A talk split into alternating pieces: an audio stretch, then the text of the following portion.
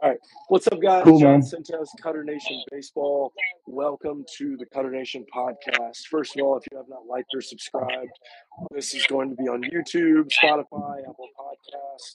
You can watch the video version or check it out the audio version. If you want to support us, you can like, share a clip, put it out there. That will help. We have hats, all kind of affiliate codes. We'll put that in the show notes. Um, my, I don't, you don't know about this. I have my own glove recently. So I, I created my own little, you know, Nice, you know, this may not work for your strategy. We'll talk about that later on your viral moments. Um, which, by the way, before it was viral, you did it against us. I about fell out my chair um, before it went out there. So that wouldn't necessarily work. But we'll, we'll go over that. I hope you have a glove. I hope that you can explain how it you works. have passed You that, what I mean? huh? Because it's such a good move. You know what I mean? And the amount of people that kind of like Yeah. lose their mind because what you did. Anyway, anyway. So anyway, Mitch Lively, he and I have been chatting a little bit on the phone recently. I want to really get into his his process, what he's doing. Um, I played against you uh, for a while. You know, unfortunately, we never really got to partner up. But the way I see it in Mexico, where I didn't see two Americans on any team, much less you know together. I saw a lot of couple of Venezuelan Yeah, you- guys, saw a lot of Dominican dudes that are together. I never saw like two Americans on the same team. You know, so of course, yeah, exactly. Yeah, you know how it is. just being in the outfield, being like, "Oh, America, English, hi." Let's go. Let's go talk. Yeah, exactly. So, you know, I, I- like everybody to, sure. you know, tell their story a little bit. But, you know, if you want to start off, um, I, I'll, I'll, give everybody a little uh, rundown on the uh, baseball reference bio, and then I'll let you jump in. So, Mitch, six foot five, 250, my dog. That's what I'm talking about. Bone mass. Wait, was that 250? Yeah. 250? Hey, I'm not. I'm not gonna lie. My playing weight's 265. Oh that was like my college oh number. They never changed it. 6'5", 250, large human. That qualifies for large human for all you young kids. Uh, born 1985. I'm 36 or 37. Susanville, California. Drafted by the Rockies in the 16th round, 2007 MLB June amateur from California State, Sacramento. Mitch Lively, thank you, thank you for being on the podcast. Um, you know, I, I, I, I go through this very impressive resume from 2007. And for all you kids at home that think that you can't do it, let me just, we went 2007, 2008, 2009, 2010, 2011, 12, all the way to 23, which is, of course, right? Of course he is. You know what I mean? So um, I'm, I'm just so impressed by you. But you know, let's start off. We, we got we got where you're from. We got what we're doing. You know, hit me hit me with, with the, the the main gist of what like how did you get there? Like first love of baseball to there because I love everybody's beginning story. The beginning story tells everybody so much of like how you get there, right? Exactly, exactly. Like my my story is actually a lot different than uh, most baseball players. Uh, you know, I fell in, I fell in love with baseball when I was five years old, and just that was my love. But uh, actually, when I was a junior, I I wrecked my bicycle, got hit by a car, broke my elbow, my left elbow, and um, I was I played football, baseball, basketball in high school, and this was right before football season. And I ended up not being able to play that year, so I taught myself how to kick and punt football. And it's crazy, but long story short, I ended up getting a full ride scholarship to Sacramento State on a on a um, football scholarship to kick. So I, I took baseball doesn't offer very many full rides, so I took the full ride, free education, and they told me, hey, you can walk on to the baseball team, or you can go play baseball here, no problem. Cool, dude, I'll do both. Like, rad. And uh, I go there. I play my first football season. And this is in December. I go to walk into. I go into John Smith's uh, baseball office, and I walk into his office. And I say, "Hey, can I try out for the baseball team?" And he literally loud laughed me out, almost out of the room, like, "Hey, man, like we've been doing spring or fall ball all year. Where have you been?" And uh, I said, "Oh, I've been playing football." They said that you can play for us. They said we never even talked to the football coach. And I go, "What position? What position do you play?" I said, "Well, I'm an outfielder." And they go, "Yeah, no chance, man." And uh, I go, okay, well, here's my here's my number. If you guys change your mind, you know, these were the schools that were offering me to come play for them. Before I even got home, 15 minutes later, they got a call. Hey, we heard you had a good arm. You're going to come out and try to pitch. And uh, so they gave me two weeks to get my arm in shape, and I hit like 92, 93, I think, my first time off the mound. And they're like, "You're a pitcher." So wow, that was my route. And then I played uh, four years four years of football, and then got drafted after my red shirt. I redshirted one year of baseball, but I got drafted after wow. my red shirt junior year by the Colorado Rockies, and then uh, been well, that's 16 unreal. years since so then. You know, Just, little league, right? Take me from a little yeah. league to that amazing story. Oh my gosh. I, I just couldn't imagine like yeah you know and like you walk in six foot five two fifty and then yeah. like you're not just gonna like well, I, I, oh, I, was six foot four, 190 pounds, but I was a twig. Everybody, you know, I was only 17 when I uh, graduated high school. So my first three college football games, I was 17 years old. I was still growing. Still six and uh, so a lot of the scouts and stuff, yeah, a lot of the scouts were passing on me and stuff because oh, he's too skinny, he's too skinny. And I remember my coach, hey, look at this old man, look at this old man, he's gonna fill out, he's gonna fill out. And then uh, finally, I started working out, and I ended up putting on that mass. You're talking about velo went up to 95, 97, and you know, just I've always had that will. When I was a kid, we'll get to when I was a kid. You were talking about. Uh, my dad was one of those dads with me all the time. Hey, play catch. Let's play catch. Or hey, dad, can you throw me? Can you throw me until my hands are blistered or until I can't do it anymore? I mean, he never said no to me. Catching, sitting on buckets, hitting ground balls to me in the street so my love for baseball started following my dad around playing softball, uh, slow pitch softball tournaments from when I was like three years old. Following him around, that's really where I gained my love for uh, for baseball. Just watching my old man doing it, and it was just that something my dad and I shared. You know, it was just that time I got to have with my dad. So that's really what gave me my love into into baseball, and then football is what ended up giving me my education and actually giving me ultimately giving me my edu- uh, my opportunity yeah, well, uh, in the baseball that, field. That's an awesome story. I remember going to softball tournaments with my dad as well, um, and just watching him play the game. And he was like, my dad was like, oh, my dad was always like a logical, strategic guy, right? But he was like a little fast, uh, a little. He was the guy who would just like bat a thousand because he knew how to just like dump it over somebody. And so he would just be on first, and then the guy behind him would hit a double. He'd run the third, first and third. Someone hit a home run, and I watched that probably like 10 years of my life and being like, you guys got this thing figured out. Like, yeah. you, you guys put up three spots like it's your yeah. job. And I remember being in high school and college and be like, why can't we just hit a little dumper, hit a little double, someone goes deep? Like I don't, I don't understand. Like it just doesn't work that way, right?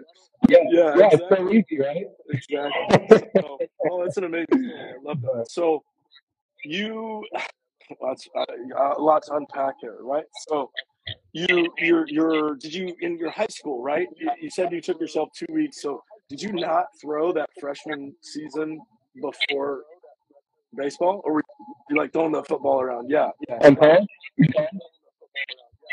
uh, in college that freshman year i actually moved away like seven days after i gra- graduated high school. I moved to college. I said all right i'm going to go do the football workouts and everything strong. So I went down early and started getting there, but I was throwing the footballs every day. I'm a punter, you know, I'm a real athlete. So, but it's, it's, it's, it's crazy because kicking is so much like being a pitcher, right? Um, as far as it's my leg, is my arm. So everything, it was the same thing. Like you can only throw so many bullpens a day. You can only play so much long toss a day. So, you know, I'm kicking and I'm getting my reps in. Well, then I have sitting around for an hour of practice because we're not doing special teams or I'd already done the, the lump sum of my work. So I was always just playing catch. And so that's how I really kept my arm strength up with throwing that football every day. And so I, when I went in, I really didn't, I just needed that week to get the feel for the ball. My arm strength was actually probably stronger than I had at home. Um, but I ended up playing my freshman year and I made a decision to redshirt my sophomore year just because I struggled with my football and that was what was paying for my schooling. So I just really wanted to dedicate myself one full year to the football. And then I went back my, uh, would have been my junior year of football and played my sophomore year of baseball and ended up, and it's crazy because I was a closer, a reliever. I'd never pitched. And then my junior year, they moved me to a starter and, and then they moved me to a reliever. I moved all around. And it was funny because my wife and I were talking one day. She's like, man, were you good in, in, in um, in college? And I'm like, you know what? I really don't remember my college career. But see, I, I just knew I threw hard and I didn't really have a third pitch. I threw a, a subpar slider. I just threw hard and could throw strikes. And I looked at my numbers. I'm like, wow, how the heck did I get drafted? like, legitimately straight out, I had like a six ERA. I'm like, how did I get drafted? You know, that I think it was strictly off of my size, my uh, potential, knowing that I was only 21 and I'm still going to continue to fill out. But uh, I always prided myself my whole life, man. I've prided myself in outworking people. I mean, that's that's why you've gotten to where you are in just your, you know, as a player, but also in your business.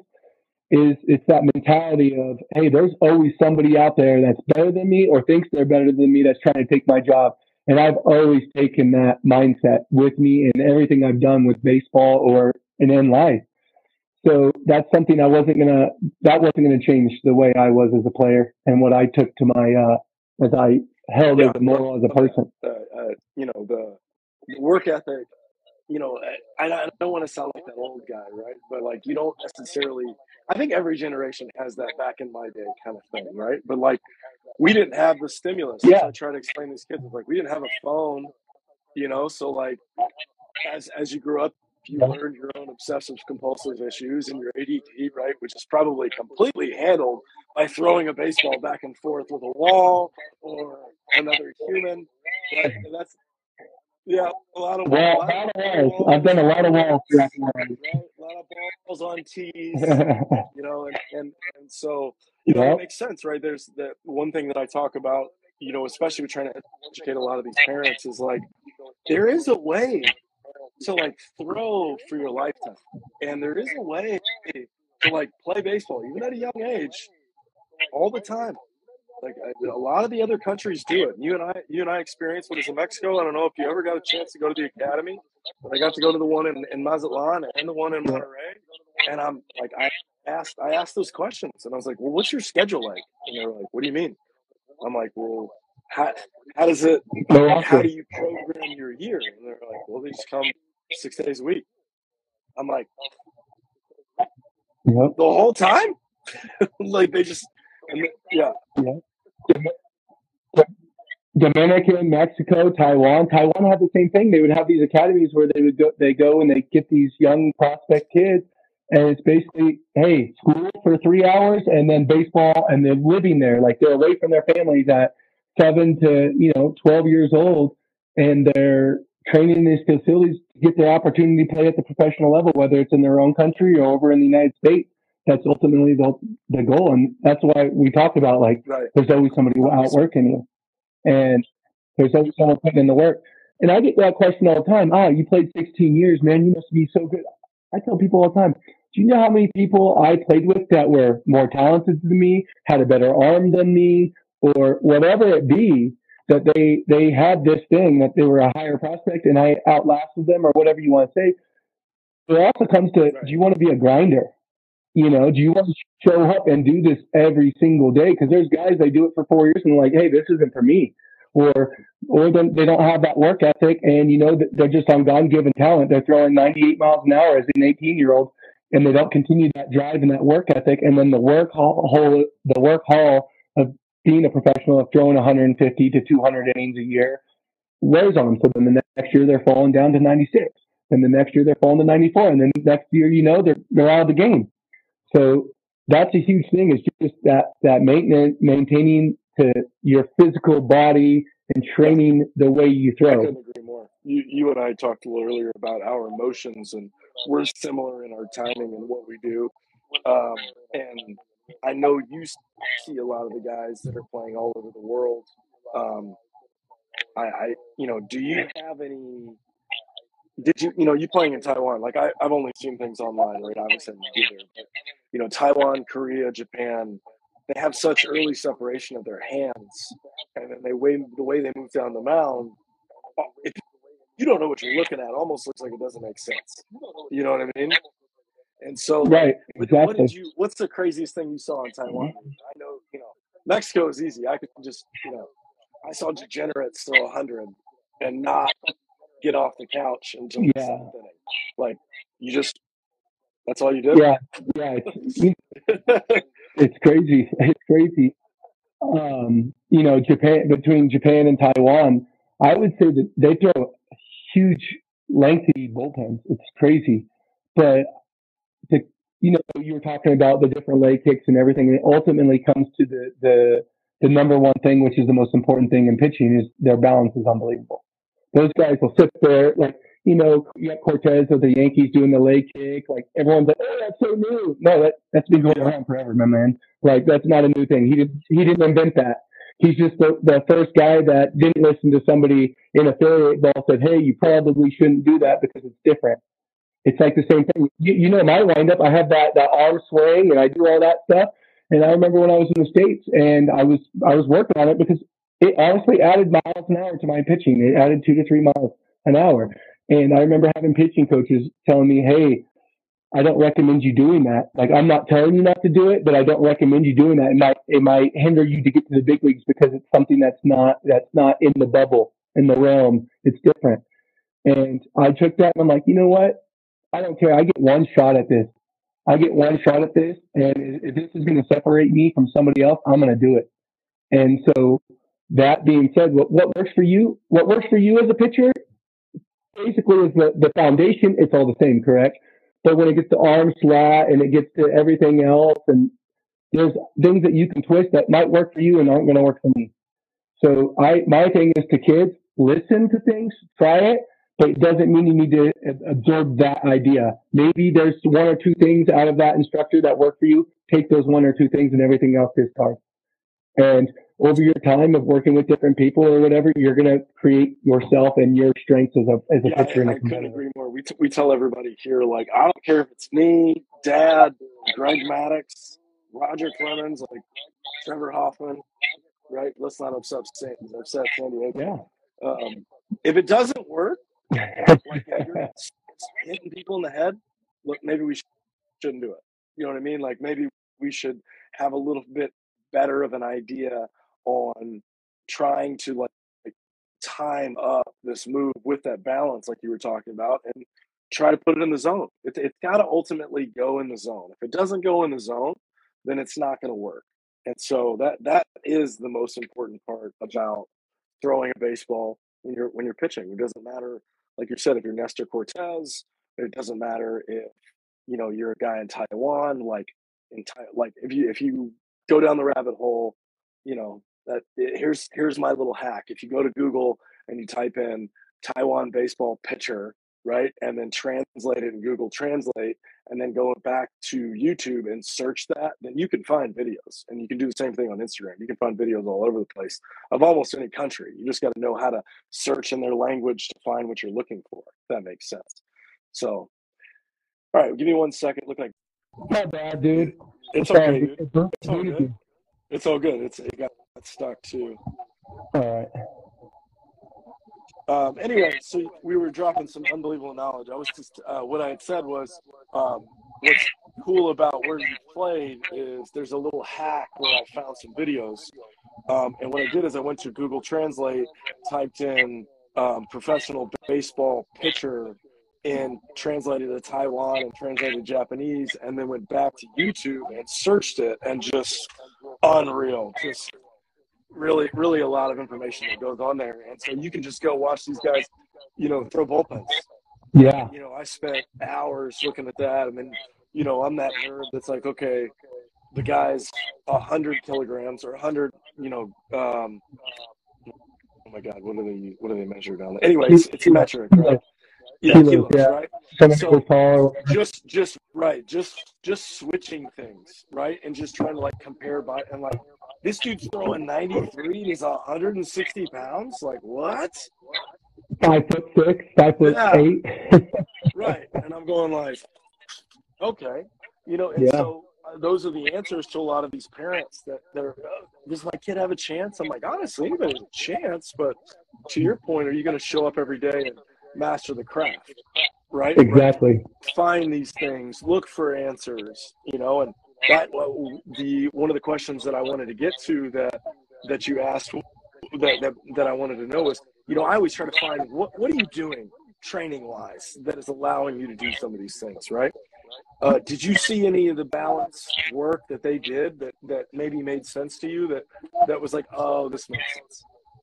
Yeah, uh, that and a lot of the things that honestly, like I don't like talking about myself, honestly, really, but like the things that I changed a lot of my um, training. So let's say when I hit 28, I changed a lot of my training, and actually my velo went up. My um, I would say my recovery, my my ability to recover as a reliever, to throw three, four, five, six days in a row in, in Asia. Um, also as a starter, to be able to bounce back on those four days, to feel like you're 100% because you're going to have those days you don't bounce back the same. But I changed a lot of my working out to let's say if I'm doing legs, single leg.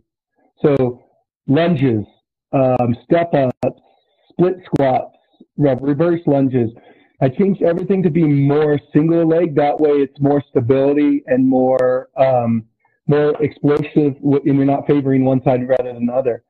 And that being said, also changing my my workout to more sport specific movements, med ball movements, because we're going rotational. You know, I don't like to say that word, but more rotational and med ball slams and you know just pulleys and a lot of stuff so being more diverse in your workouts as well, and not just you know, there's programs that are like, hey, just bench and squat and deadlift.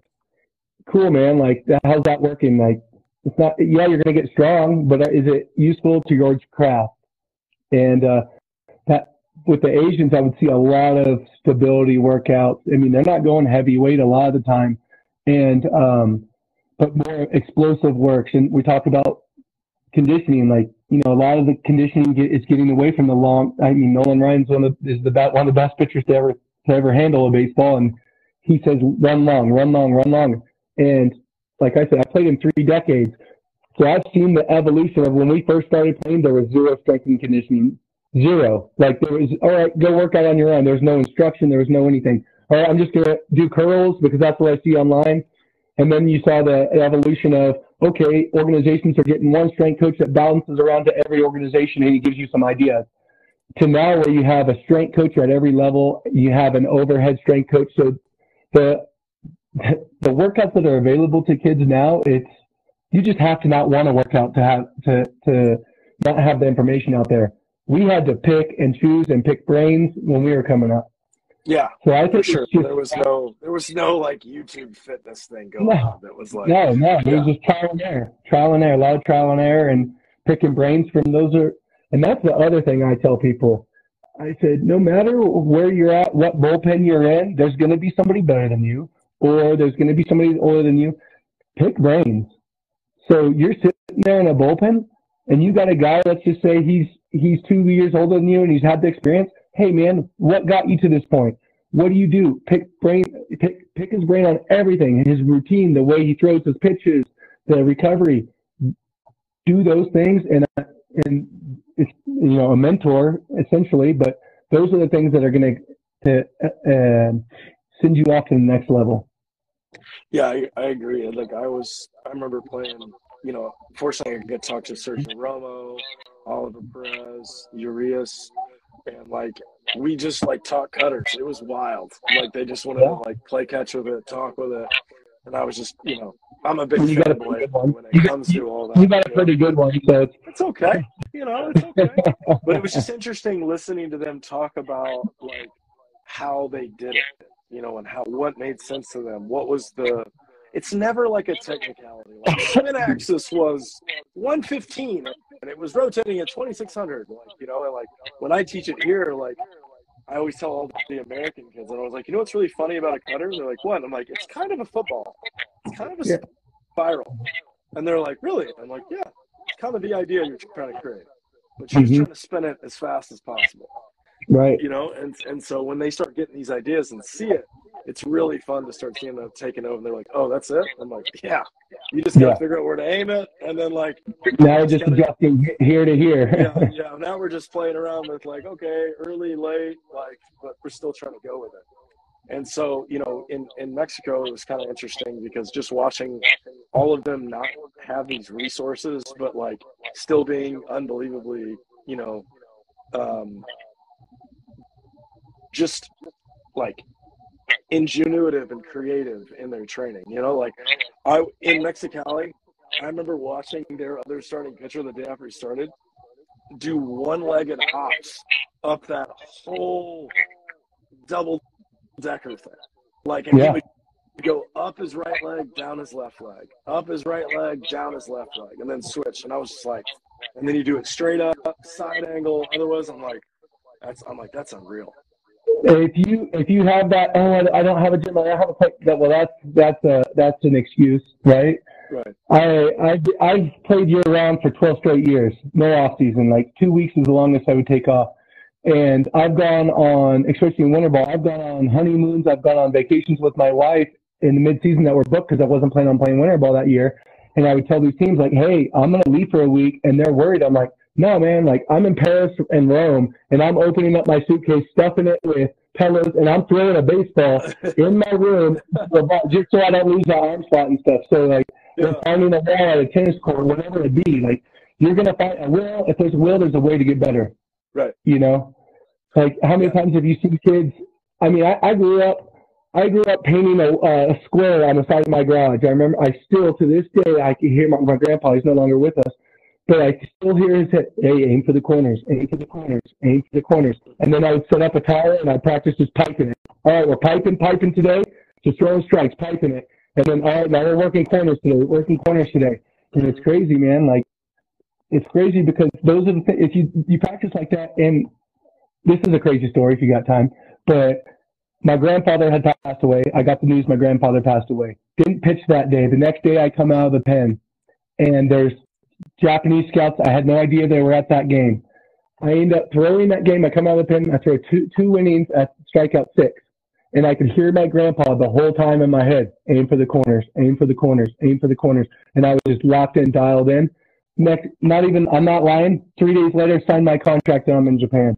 Like, it's, it's crazy. Yeah. Like, it's, there's just things like it's, you teach yourself. I try to tell people like the, to, you're, you're training to become an elite athlete. There's a difference between an elite athlete and an athlete you want to be the elite athlete, you better train like the elite athlete. And that's not just physically, that's like mind and being able to self coach yourself out there because as a coach, you know, I can't yell at you, hey, stay back, hey, do this. Like you have to know, hey, I just let one arm side high. How am I going to make my adjustments? Let's go through my three things that lead to that. Okay, I did this, and you're going to make the adjustment. So for kids, being able to self coach yourself is going to make you that that that elite athlete. Yeah, that's I, I perfect segue because I really want to get into like the fun part, right? Where I call it the Jedi to Jedi conversation. Um, you know, how would you describe yourself as a pitcher? Obviously, I'm a cutter guy, right? Like I'm gonna play off the cutter. But you know, I've seen you use a bunch of different tools, but like your own brain, how do you see it? For me, my my strengths are my fastball. I can throw anywhere I want anytime, any count. I'm not afraid to go 2-0 to guys because I know I can throw my pitches for strikes. But for me, I pound inside. People are afraid to throw inside, even at every level. You watch the big league games and all they're doing is throwing this and they're setting up away. Guys are afraid to throw inside. Hitters don't want that ball inside. They want that ball middle to middle third, you know, or third away so they can really just extend and really uh, unleash, unleash on you my goal is I'm trying to just pound you in. I don't care if I miss and I brush you back. Then I can pitch off of that. But um, for me, just having number one a good fastball command. If you can't command your fastball, then nothing else nothing else is going to be effective. Because if I know you can't throw your fastball and you throw a pretty good slider, I'll just sit on your slider because the fastball is not, not going to beat me because you can't throw it for strikes. So my thing, number one, is always establishing your fastball command in and out and that's people don't understand. Oh, well, a fastball. A fastball's four different pitches. A fastball up and in is different than a fastball down and away. A fastball up and away is different than a fastball down and in. So depending on how you pitch it and how you tunnel it, it it can work differently. Now you were asking my strengths. In 2009, I was actually um, in the organization. I had the organizational award with the San Francisco Giants for um, highest percentage of three pitches or less of getting guys out. Like that was one thing they pushed when we were young coming back, right? Hey, get them out as quick as you can. And so that's what I went to. All right, I'm just going to pound you in, weak contact. Whereas we know that's not what they want to get to the big leagues. They want to see strikeouts or they want to see a guy that can eat innings. that can go. And as a reliever at that time, I needed to figure out how to punch guys out. So that's when I developed my split. And uh, in 2009, with I can't remember his first name, but I had pitching coach Cooper in San Jose, and he helped me develop my split. And that pitch single-handedly saved my career. Love it. Single, Love it. So, single-handedly that split. do you got a do you got a ball? Can you walk us through it? Let me go grab one real fast. Two, give me two seconds. Yeah, for sure. You're good. Got Mitch Lively for everybody that is uh, listening to this right here.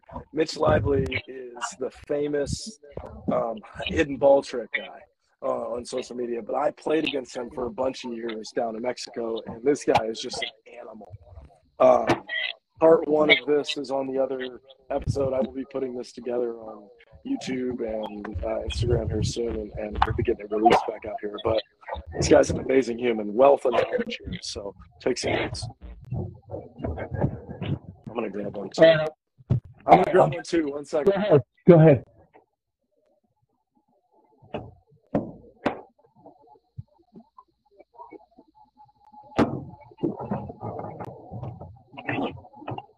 Let's do it. Oh, you were talking about your cool glove. I got pretty cool glove. There you go. There you go. Yeah. Hand knife. It's a Taiwan brand in Taiwan. So all my uh, And they put a Venato on it, or what? yeah, I had them put this on. So every team I've played for, I've had them put this on it. I've never been a flashy dude, but I'm like, you know what? I was getting 32, 33. I'm like, this could be my last one. I'm gonna do it. So. Uh, So I went flashy a couple of years, but hand knife, if you're in Taiwan, I got a lot of followers there, sorry, but hand knife, best glove in Taiwan and a reasonable price. Um, so I got my ball here. What do you want to, what do you, we got through my split? the- uh, so let's go grip, and then let's go full thought process on like what you're trying to, actually, like what what what is it? The feel, and then where are you going with it? Okay, for, so on my split, I'm going horseshoe here. So I'm going horseshoe down and I'm running my fingers over the top and I'm trying to get both seams there. I don't know if you can see. Yeah, I'm trying to see how I got both seams there. So I'm trying to get deep as I can on both seams there. And so I'm trying to keep a stiff wrist the whole time when I throw this. I'm too close to you.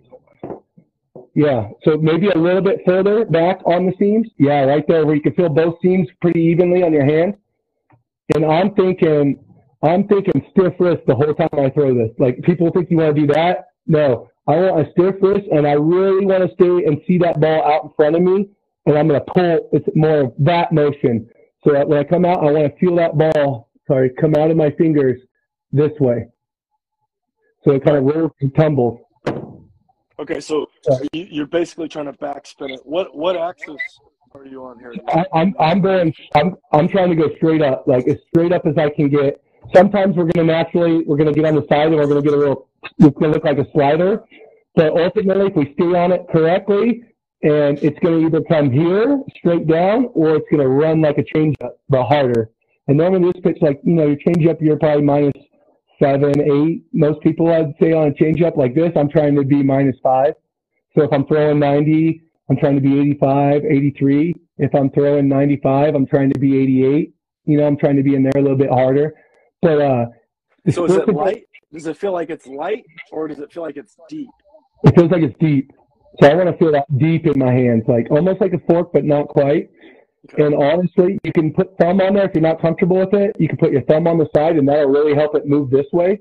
Yeah. Or for me, I go thumb off, but I go thumb off on almost all my pitches. So thumb, Um, that's not even thumb I on. got the- That's thumb I underneath got- the birdie right well, that's what I meant. I got huge hands, so um, it looks like a ping pong ball in my hand. But I try to go thumb right underneath, so it's just kind of under there. Like if I'm good, like I'll get a little blister right here on my hand. But I'm just thinking arm speed. So for me, it's not. I can't get long. As soon as I get long, I'm gonna lose my split. I want to think quick, quick, and then out in front, straight, no wrist. So it's quick arm path with this. You got to keep that same fastball action. A lot of people want to get real casty with it and you know reach out. No, we're gonna get quick, quick hand in the back, and we're jamming it downhill. Yeah, that's what I was gonna. I, you know, my memory. Uh, I've, I've pulled up some videos and just watched. It's funny how, um, how your brain works, right? Like I just watched a couple of videos of you throwing, and I do remember you having a blurry hand. Um, Yeah. That's what I, I talk about a lot of the times in creating velocity. It, you know, is is the speed of, of release is really you know significant to the action of any pitch, and and especially in the illusion of the fastball, right? Right. So, what kind of action do you get as it goes? Are you and what are you looking at on the catcher? What you, what's your starting point? So I'm looking at the catch. I'm aiming right at the top of the kneecap of the catcher. So I'm trying to throw it so it looks like it's a strike at the knees the whole way, and then it just tumbles down. So they'll be strike, strike, strike, and then it tumbles down off of that. You know, because then and then you could throw your like that's the thing with the split. Like it's more reactions this way, this way, but then you could throw your fastball off of it. it depends on how I miss with my fastball. Like, Ooh, let's, um, let's go into that, right? So so let's go. Let's go. Let's just a little sequence here. I, am a I'm a big I'm a big. So you you posted this. Sorry to cut you off real fast. You, you posted this on online yesterday. I think I didn't comment on it. I was going to comment on it. I didn't. But you were talking about pitch sequences, yeah. and for me, I'm not a pitch sequence guy. I am a person because if I'm setting up a hitter and he whacks the first pitch, what's the point in having a sequence? So for me, I'm more of I'm I have my first pitch I want to throw, and then I'm reacting to what the hitter did off that or how I executed that pitch. So for instance, if I'm going fastball, let's say I have a lefty up and I'm going fastball away, and I miss off the plate. Now I have so many options. I can either go fastball again, sneak it in there. I can go slider off that same spot back door, and he's probably going to take it because it's the same pitch out of the hand, ball. Or I could throw my split out of that same tunnel, and now it's oh, strike, strike, and it's a ball and then maybe swing. So for me, especially as a reliever, I would I don't like sequences. No offense, that's just me personally. I know a lot of guys who do sequences. Um, I'm just always been a reactive person. I, I, like to watch people. I would argue. I would argue that is sequential, but that's more of the chess match of what it is, right? right? That's, a, that's, yeah. a, that's an option. We're running an option offense, coach. That's all we're doing. Right. Yeah, we're out of. We're out of. Yeah, exactly. yeah, right. Well, that's that's the game within the game. That's what you know. I, I totally agree with you. Know what I mean? Like, yeah. you you never know. You're gonna you're gonna throw one pitch in a certain thing, and the guy's gonna react to it, and now you're like, oh, this is the hole. Yeah. Right? So, yeah. yeah. Go ahead. Sorry, I'm sorry. No, I was going to say because that, that's what I look for, right? Is like he does this, I do that, right? That's the exactly. jiu-jitsu thing. Like and how do I use it against him? I need to show him three different things. So the sequence idea is more like having a good playbook that you're rolling right. into a game with. Right. you know you can execute from all the practicing that you've been doing in the bullpen. You know, in a right. life. Exactly. Right. Exactly. Being able to throw your slider both sides of the plate. Right. Being able to throw, you know, different action in different locations with pitches. And that's the thing as a pitcher, you have to know your strengths. And more importantly, you have to know your weaknesses because, you know, and that's a good thing to talk with your coach eh, with your like as a as a as a as a student or a younger kid. Ninety percent of the time, I'd imagine that coaches are calling pitches. I, I would imagine, but maybe going up before the game and saying, "Hey, coach, these are my this is my my two these are my two pitches. This is my I could throw for a strike in any count, and this is my out pitch right now today." Because there's going to be days you might have three, four pitches, and only two of them are working. Right. So if you're going out there and your coach keeps calling your fourth best pitch or even your second best pitch, but it's not working that day, and you didn't tell him, well, you're just hindering yourself. Right. So, hey, coach, before I really got this working, or telling the bullpen coach while you're warming up, hey, I really got this working. Let's and get with the catcher, get with the coach, whoever's calling your pitches, and having that plan before you get out there, and not just being like, okay, we're just gonna wing it out here. Whatever he puts down, I'm throwing. Right. No, like know what your strengths are and your weaknesses as a pitcher day to day because they're going to change day to day. I've had days. I've had days I've gone out there and I've thrown 100 fastball, or I've thrown 100 pitches and I threw 91 fastballs. I've had days where I've gone out there and thrown 100 pitches and I'm throwing 70 sliders. Yeah. I, I have a day where I'm throwing 25 splits. I have a day I don't use my split. You know, I'm like, oh, that split. I threw three of them. It's in the back pocket today until I need it maybe later in the game. Yeah. Got so smacked. Threw three. Yeah. All of them got smacked. yeah, or I threw it and it's just not even competitive, and I'm just wasting my time out here. So just having that's the one thing we're stubborn.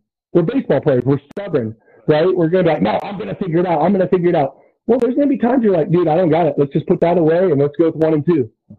Totally. So uh, yeah, I just think a lot of when you say sequences, a lot of people think, oh, I have to have a plan of how I'm gonna throw five pitches in a row, and that's where where I get, you know, I just like to explain that, like, hey, there's sequences, but it's not. It doesn't have to be a three pitch right. sequence. Maybe it's, right. it's pitch to pitch sequence like you discussed right. earlier. Well, and, and and I think it's just a good basis, right? There, we we I have this cool little sheet here um, at the gym, and I try, you know, it's just it's for the kids to understand. I'm like, you know, you you even just said it right there. The most common sequence in baseball is fast, fast, slow. No hand, hand yeah. down, right? It, you, and and but to your point, I can be down and in, down and away, change up. You know what. I mean? Like that is still a version of something a hitter has to honor. If you think it's fastball in, fastball in, split in, like that's just you know a plan that works. Mm-hmm. So you know I, I love that. I love you know hearing the Jedi from a guy around there. So so let's let's let's go a little further, right? Okay, so you're facing. Uh, let's go with a common guy, Reno. You're facing Japhet Amador, right? Okay. This is I feel like the sequences come into play, right? Just so, just so you know, he's taking me deep twice. He's got one on me too. He's got one on me too. That giant human, right? Yeah. So I have my own sequence that is like what I call my strikeout. Let, us explain. Let's explain this human being real fast. Yes, please. No, oh, you go ahead. They've heard me say it. We've let's got, see if we see if our numbers are the same. We've got a six six 280 pound monster of a human standing up real tall, Bellinger from the right handed side, long stride, keeps the bat in the zone. He's not in and out quick. It's, it's not a long swing. The bat stays through the path, which are the guys that I tend to struggle with. Guys who can keep that bat in the zone longer are the guys I really have struggled with in my career. Uh, the guys that are in and out, I'm, I'm like, yeah, you're non-factor for me. Um, I mean, we're talking pop, gap to gap pop kind of guy. We're not, this guy's not dead pull. He's gap to gap. He can take you oppo. Real good off speed pitcher, but can also get to the fastball really well. So that being said, now we know what we're talking about. you missed my favorite part. You know he swings at 36. Yes, I played yeah. with him this year. Yeah, Amazing right? human being too. Good human being. Oh yeah. Every time I yeah. talk to him, he's so nice. He's the nicest yeah. dude. But I, I remember that bat, you know, and I remember like, uh, like I'll, I'll never forget. So my my I'll tell my home run story. It's my favorite one. So every time I faced him, every time I did not throw him one first pitch fastball. Right? I knew he was cheating. This is where my sequence brain comes in. And so my strikeout sequence, A Rod, Japhet Amador, Bregman, you name it. I'm going cutter, cutter, fastball up and in, slide piece down the way. That's what we're running. Okay? That's what you're running with a with a, with a big bat ambush first pitch guy. guy? Right, right. With that guy, yeah. right? And and hopefully, which it does on him, right? Either get yeah. take, but the hands start sick. Now I get to right. the middle, run it off, roll over. Dope, got you. Right. right. I'll never forget this one start in Mochis. This is before they did the stadium. I, I, it's time through. We're up two nothing. We're in the sixth inning, and I'm like, literally just crossing my brain as they announce him hitting, and I'm walking in the back. I'm like, I've never told this guy first cheater, ever. I said, here we go. You just got to hit your spot. Let's do your thing. And I go 92 black black, and it went over my head and sounded like a rocket ship. It, and I just started laughing and I turn around and I catch it bang the top of the batter's eye in Mochis, and then it made this loud clang. And I, Which is 30 feet beyond the uh, actual wall right. at 400, just so yeah, you know. It's enormous. And he hit the top of it. And at that point, it was kind of faded, and I thought it was like cloth because no one had hit anything with it. And it clanged, and I was like, oh my God, that's metal. So I like there's like this shot where it like catches me like walking off the back of the mound laughing. Yeah. And our and our pitching coach like comes out there all pissed off and he's Cuban, no English. So we're translating through Sebastian Valle. And like he's oh, yeah. he, he, he caught me for, he caught me for four years, man. Oh, dude, he's a blast. Yeah. And uh, and I'll never forget. He's like yelling at me, and I look at Sebastian, and he's like, he wants to know why you're disrespecting the game and you're laughing. And I'm like, disrespecting the game? And he's like, yeah, he wants to know what you're laughing at. I was like, that's the farthest ball that's ever been hit off. And I heard it. I didn't even see it. I just heard it. I didn't see where it went, dude. It was wild, man. Yeah, dude. I've been there. You were like, we just want to make sure that you're still in the game. Next guy, we go slider, get out of it. They take me out, you know, pull me aside, try to get me a talking to. I was like, first of all, I went six, gave up one run against those guys. Okay, so let's just talk about that. Okay, on a Sunday where the ball flies, day game, a day game. Like, come on, right? Yeah. And so, like, I'll never forget that. It was just one of the most, the funniest things, the farthest ball that anyone's ever said. So yes, like, if, if you want, Yeah. if you guys want to go to that, down that rabbit hole on YouTube, go Japhet Amador home runs on YouTube, and like, uh, somebody's put together like all of his Taiwan and his like Japan and his Mexico ones, and they're all just like, oh my I'll, god, I'll, I'll be on there. yeah. I'm sure that I'm sure you found mine too. Oh my I. I, I, tell people all the time, they're like, "Oh man, you're a baseball player. You hit home runs." I'm like, "No, but I've given up quite a few." you know, people are, "Oh, you gave up 22 home runs last year." I'm like, "Yeah, I did, man." Oh, that's not very good. I'm like, "Yeah, 250 innings. You're right. That's not very good." Yeah, yeah, come on, man. Yeah, exactly. Uh, All right.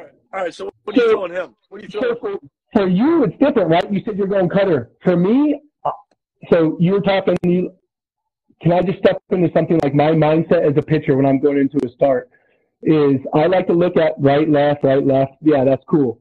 But I want to know who my first pitch swingers are. I want to know the guys who are my high 50% or higher guys that are going to try to ambush me. Because that being said, I'm either going first pitch split, depending on who you are, or I go fastball. Me, you see me pitch. 90% of the time, everybody in the stadium knows I'm going to throw you a first pitch heater. But that being said, if I know you're a, um, if I know you're a first pitch swinger, I'm going to throw that ball right here, up and in, top of the zone strike. Maybe even a little bit above or a little bit in, but I want that top of the zone because even if you're ambushing, you're not looking there. They're looking for that down, that ball to get down onto. So I feel like that pitch, I get a lot of guys early that are overly aggressive to pop up. If that makes sense to you. Yeah, So for totally. for for Japhet, I'm going first pitch, top of the zone, top quadrant right here. I'm going trying to go strike. If not, then I'll adjust to that depending on the swing. And then if I get a strike, I'll probably go back in there a little bit further in for a ball. If I throw a ball, I'm probably going to go slider down and away. So then I'll go here to here, slider down and away. And then if that's a strike, then I'm wide open again. If I got one one count, if I have a uh, an 0-2 count, I'm probably going to go split out of that same tunnel as the slider, or I'll go fastball down and away out of that same split, trying to lock him up looking because he's probably looking up and in again. So for me, it's all on how I execute that first pitch. And um, you and I talked about this on the phone a little bit. How when we were when we came up, I'm gonna try to get up a little bit higher, but when we came up, we were taught as a hitter, you want to throw in here, right, in that window. Right. That's the I, I want this movement, I want that movement. Um, the arm raise, right? Right. Yeah, I want, I want that. Well, that's all cool and all. When we were coming up, it, it was effective. Now everybody wears, from little league to everything, wears these big arm guards. So for me, this is a non-competitive pitch anymore because everybody just does this. They do this and they don't want that. So I changed. Everybody has their hands wherever they're going to have their hands. I want that pitch. If my brush back pitch, I want it right at where their hands are. So I want where their hands are going to be is where I want it because I want that. I want that movement. For me, that's the movement I want. This movement isn't really effective anymore because of the arm, unless you're down at the knees with it. Because then you're moving feet and then we're Right. good. Yeah. But for me, it's throwing out the hand. I'm not trying to kill somebody or end their career, but I'm also trying, you know, to just move them back a little bit. Right. So that up fastball, just getting those hands sucked in, opens up everything away for you, or doubling back up in there.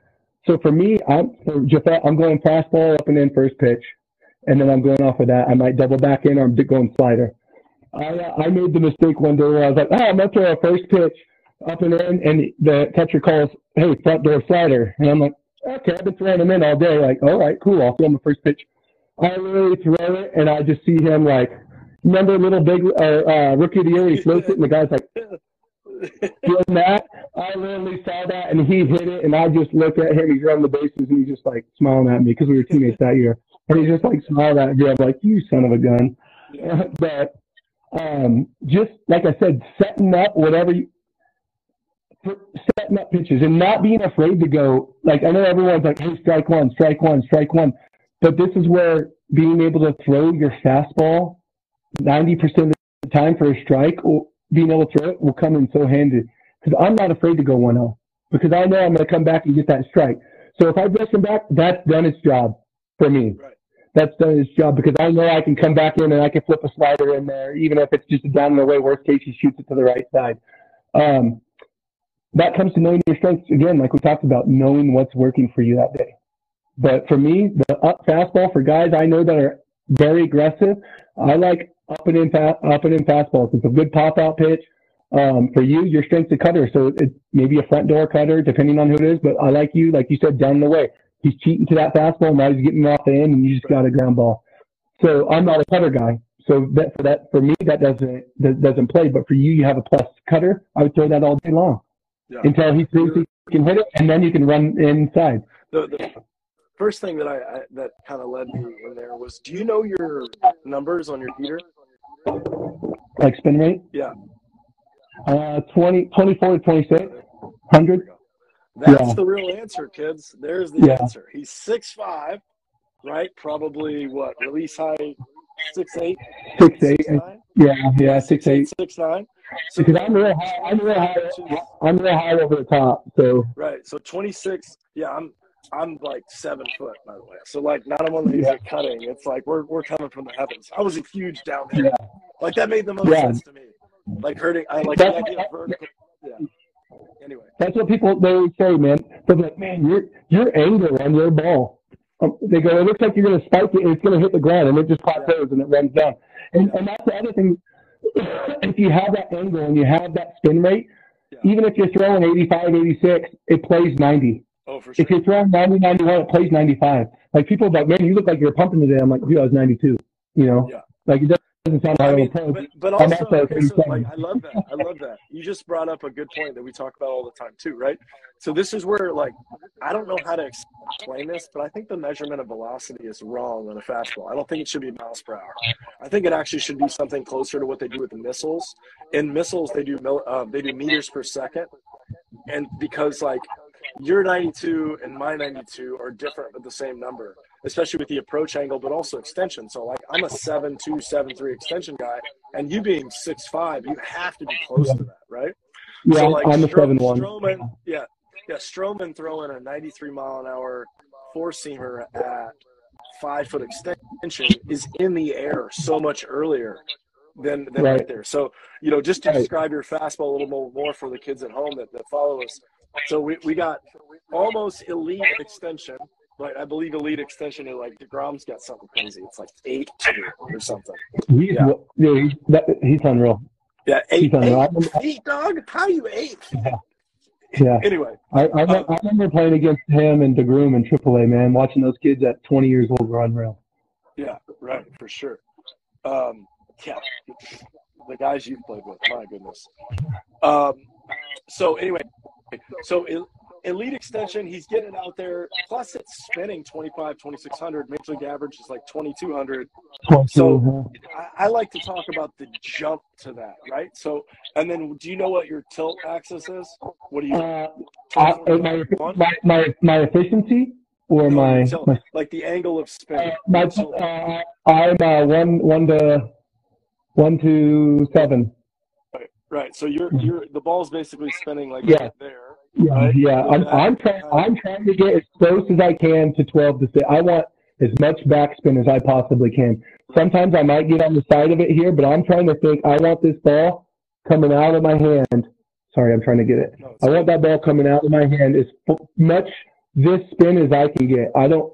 As soon as I get this, I start getting losing a little bit of control, and you start losing that extra gear that you talk about that we talk right, about. right. The, the the speed of release, the spin. Yeah, Exactly. Exactly. Yeah, like that's that's this this all makes sense. Like I didn't know, you know, when we were playing, I'm watching from the pen. I'm just watching that ball, like especially in Obregon. I remember like just watching. That's such a good angle to watch a game from that bullpen. Dude, Uh, unreal. I was there to shoot. Yeah, um, it it like just watching it carry, you know, as it goes. It just looks like it's Yeah. floating through the catcher, and that's where Yeah. you start wondering, like, well, like dudes don't give a shit if it's 92 sometimes, but sometimes they do, right? But I mean, Yeah. just putting all the pieces together, that unique pitch profile on your fastball it makes sense that that would be your, you know, 2600 is very hard to get on top, especially like you're saying, you could have it may be one o'clock, but it also might turn into a one thirty, have a little more arm side than what it is. Maybe you guys Right, right. one a little bit and it's got a little jump to it, you know. So there's a lot of Yeah. really good things that go into that pitch. So it makes sense why you're fast. And then so breaking ball, slider or curveball? I throw a slider. I throw a slider. So I throw it. I throw the two like it, it's almost too different the way I throw it. But my back door is more of like I'm trying to steal strike, so it's more like that short little cut, like off of a off of a miss, right? Like I miss the fastball way. I'm trying. Boom! I want that small. So on that one, I'm thinking I hold my slider like this. So I I get on top of the seam here with this finger, and this other one I'm running right here on the seam here, and I'm literally just thinking when I throw it back door, I'm thinking almost curveball where it comes out of my hand here. So I'm almost like getting it there. That's Now a little cutter, sir. Sir, that's a little I- cutter. well, It's a little it's like a cutter. but It's like a cutter, but mine's a, it, it, it's a slider the way it moves. words. We, we Um, everybody words. It doesn't matter. Whatever you want to call it. Yeah, it. Yeah, it moves. Yeah. So then if I'm going over this side and I want that bigger swing and miss, it's the same thing, but I'm getting a little bit further on it here. and then I'm staying on it. Like we said, it's fastball, fastball, fastball, and everything's coming here. Yeah. So I want to feel that seam there. It's not people want to create. People want to create with this. It's all it is is that wrist. It's fingers. So you're just making it from here. It's that different, right?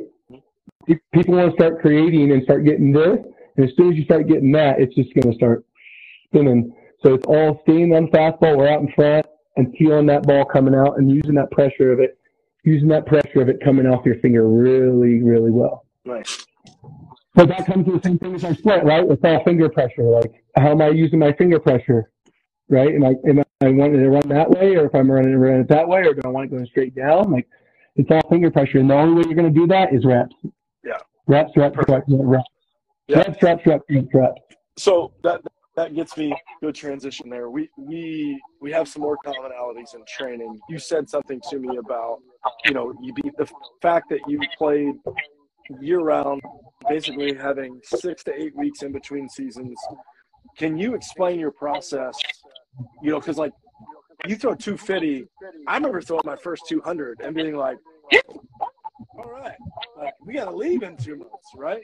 Yeah. there has to be a certain level of mastery and information that you have about it. there some light you can shed on how you were able to stay velo high, right? Because like I never didn't see you throwing 92, 93, and then you just told me you were 95, 97. So that's even Yeah. more exciting. So like, Yeah. and I'm sure you're there now too, like you know, on everything that I see. So yeah what- I'm what- like 89, 91 now.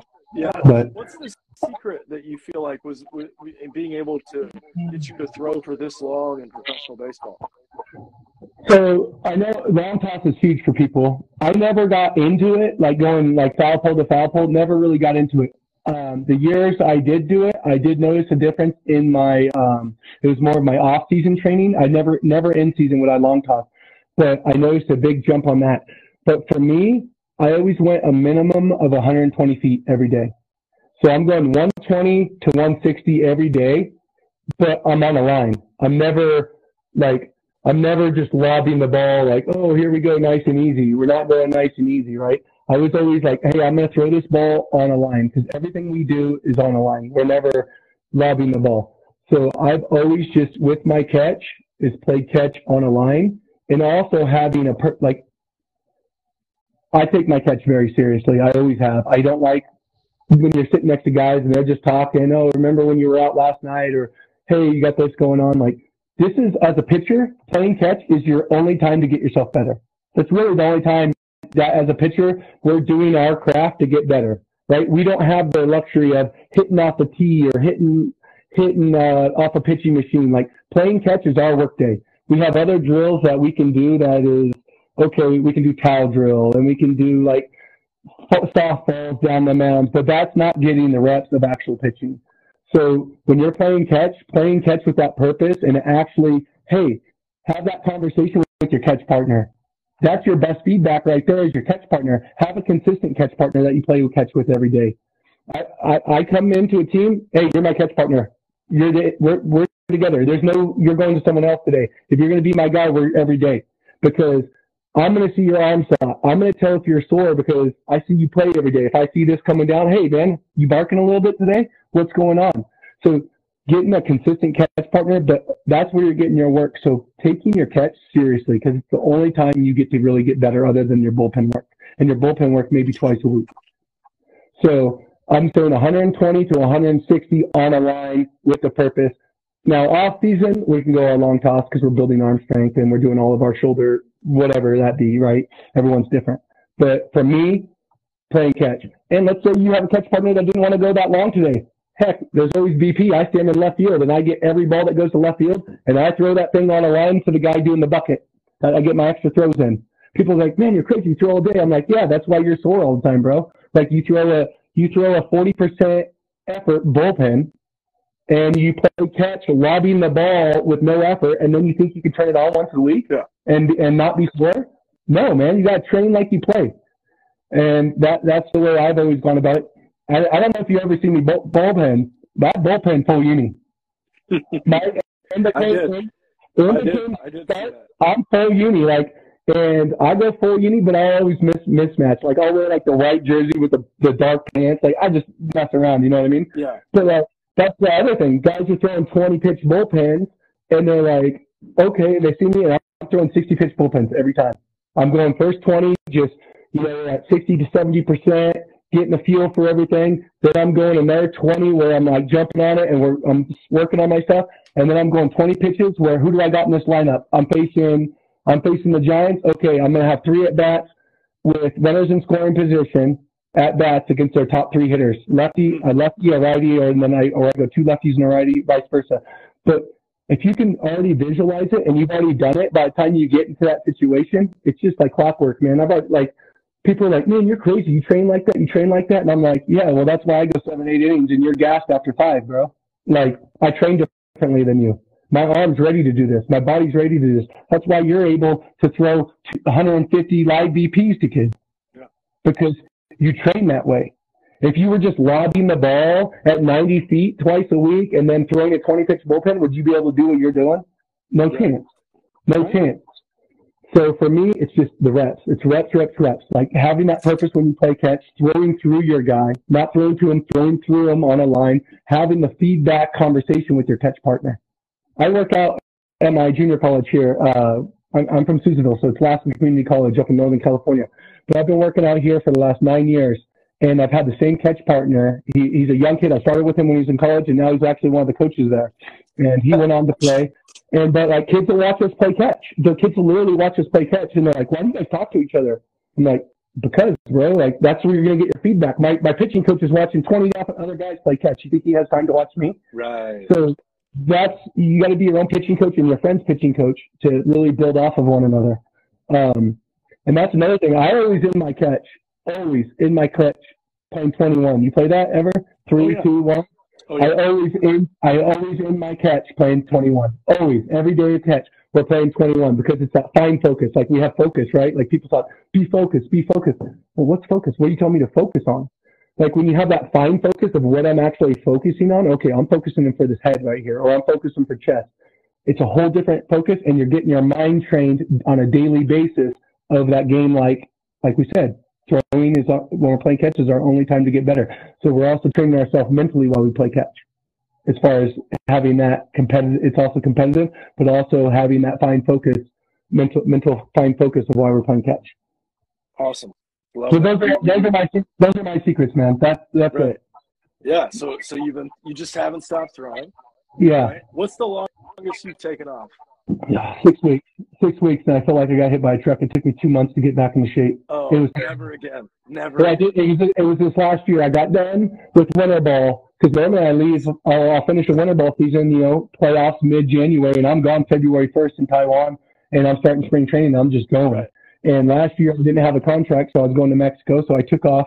Um, I made it the whole year. So February 1st to March 20th, I took off.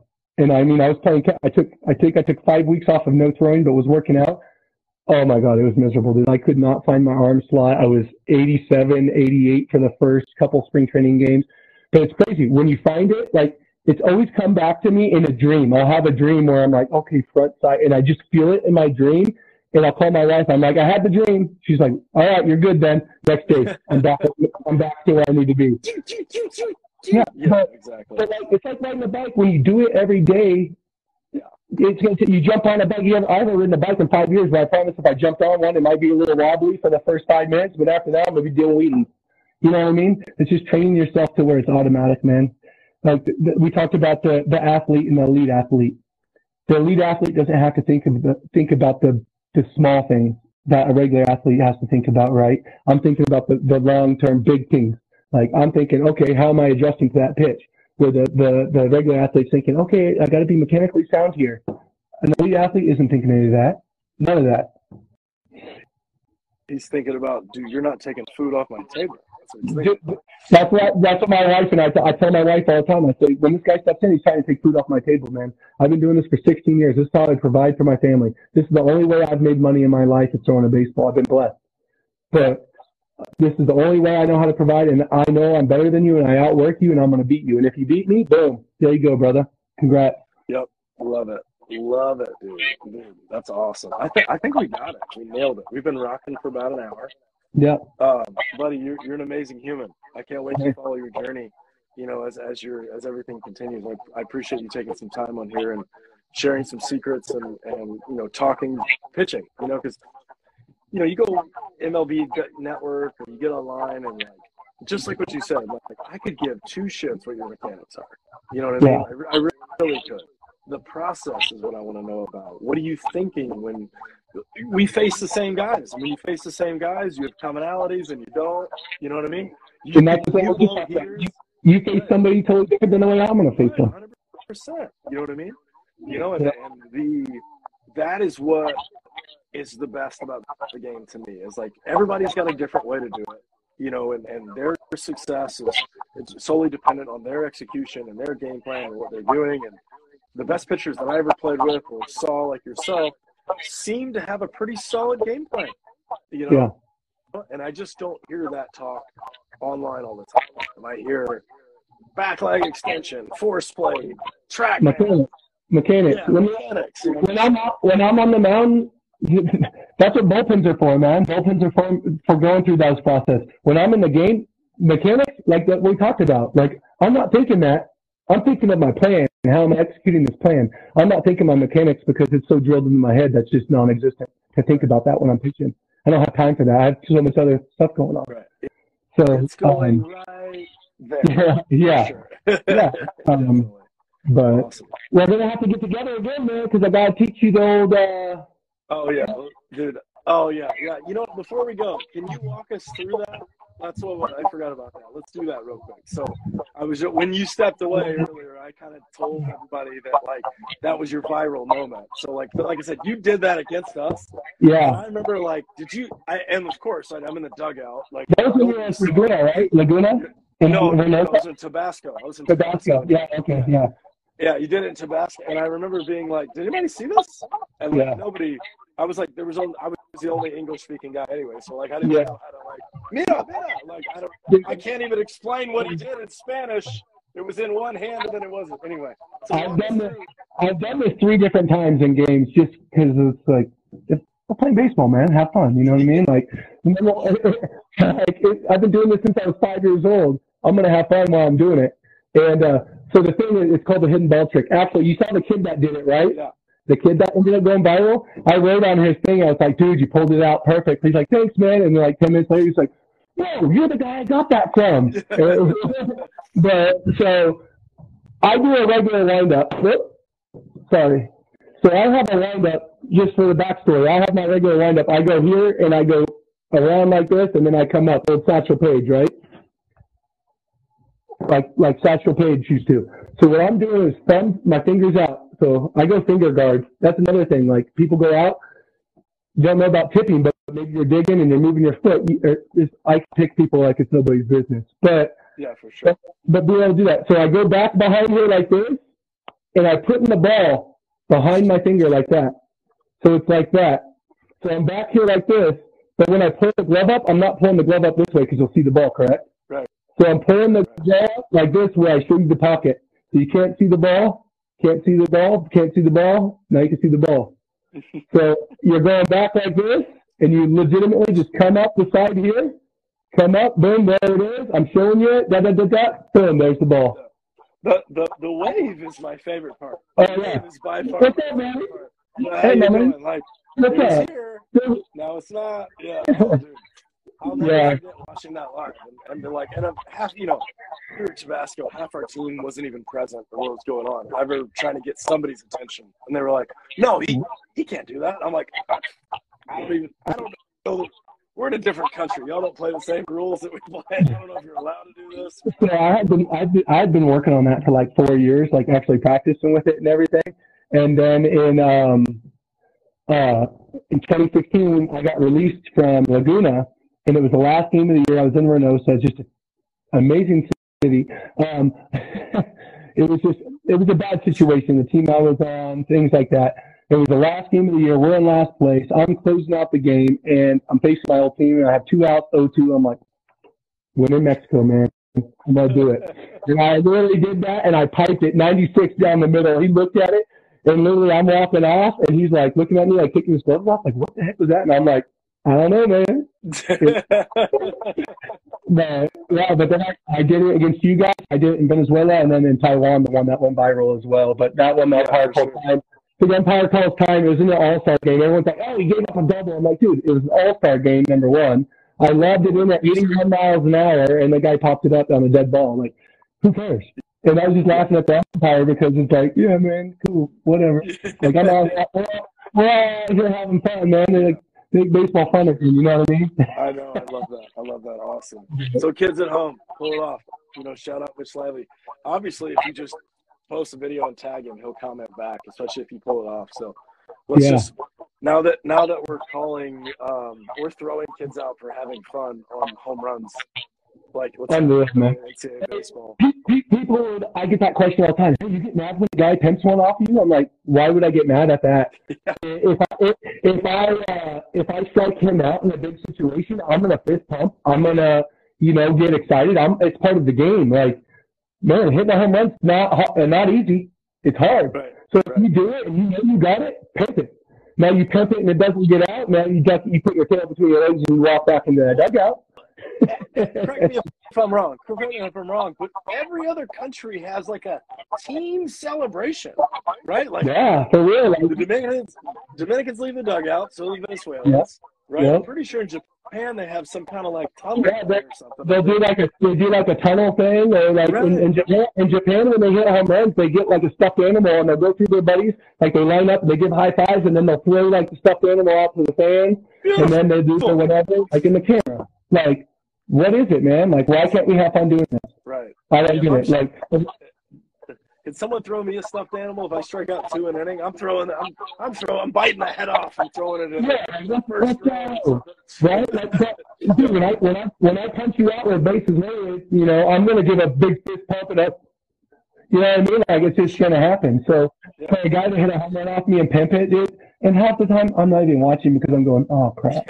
Because then when I it, I'm like, no, trying to get that ball back as it's going through the air. Yeah. But after Hoffett hit it over me, I couldn't even tell you what he did. I was watching it go. dude, wow, man. Like, there, there's a couple of them hit it. I'm like, man, I just want to see how far this went.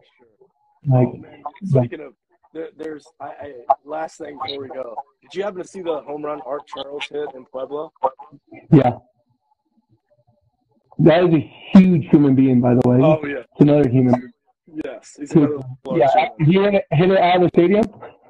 Yeah, I I, try, I was trying to explain to kids. I'm like, you don't. First of all, you don't understand what that field is like and what's happening there. Second Yeah. of all, do you know how far? Like five, It was like five, seven. I think it was five. 570 or 580, something like that. Yeah. It's like it's like a foot. It's like one or two feet below the record, whatever the record is. Did hit it in Puebla or Oaxaca? No, he hit it. No, Puebla. He hit Puebla. Someone else hit, someone hit one in Puebla as well last year. That was like five something. Yeah, he hit it in Puebla because I remember the there's that bathroom in right field that's right there. Yeah. And Yeah. Has the stands. Yeah. We, Yeah. When we were playing there, we had a lady get.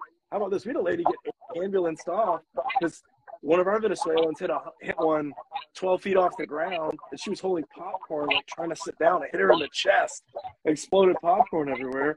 The trainer goes from first base to right field, hops the fence. They call the ambulance and keep the game playing. And I'm like, Yeah. I'm so happy. killed the lady." I'm so happy. That's one thing I was so happy about that baseball decided to do is put those nets up, man. Like Oh yeah. the, the amount of fans that I've seen lose faces or lose teeth or go to the hospital is just unreal, man. Like you don't understand. These balls are coming out at 100 plus, and you, I couldn't even catch it if it, wa- it was coming at me, and let alone you know a kid or an adult, a parent, old lady. Like uh, that was. I know we're not getting on that topic, but I'm so happy that baseball decided to do that. For sure, Hundred percent. Yes, safety first for sure. Yeah. All right, my friend. Well, look, it, it's been amazing. I'll see Yeah. some clips from this. This is really good. Thank you so much for your time. For sure, we got to do it again. Hopefully, Hit me up anytime, man. we we got to play catch for sure. We'll definitely I told you I'll come down. I'll we'll come get, down. hey, we'll get some one twenties on the line. I'm I'm always down. I love I love a good riffosaurus. Yeah, for sure, for sure. All right, All right, brother. I Appreciate you having you so much. Have a. Good one. See ya.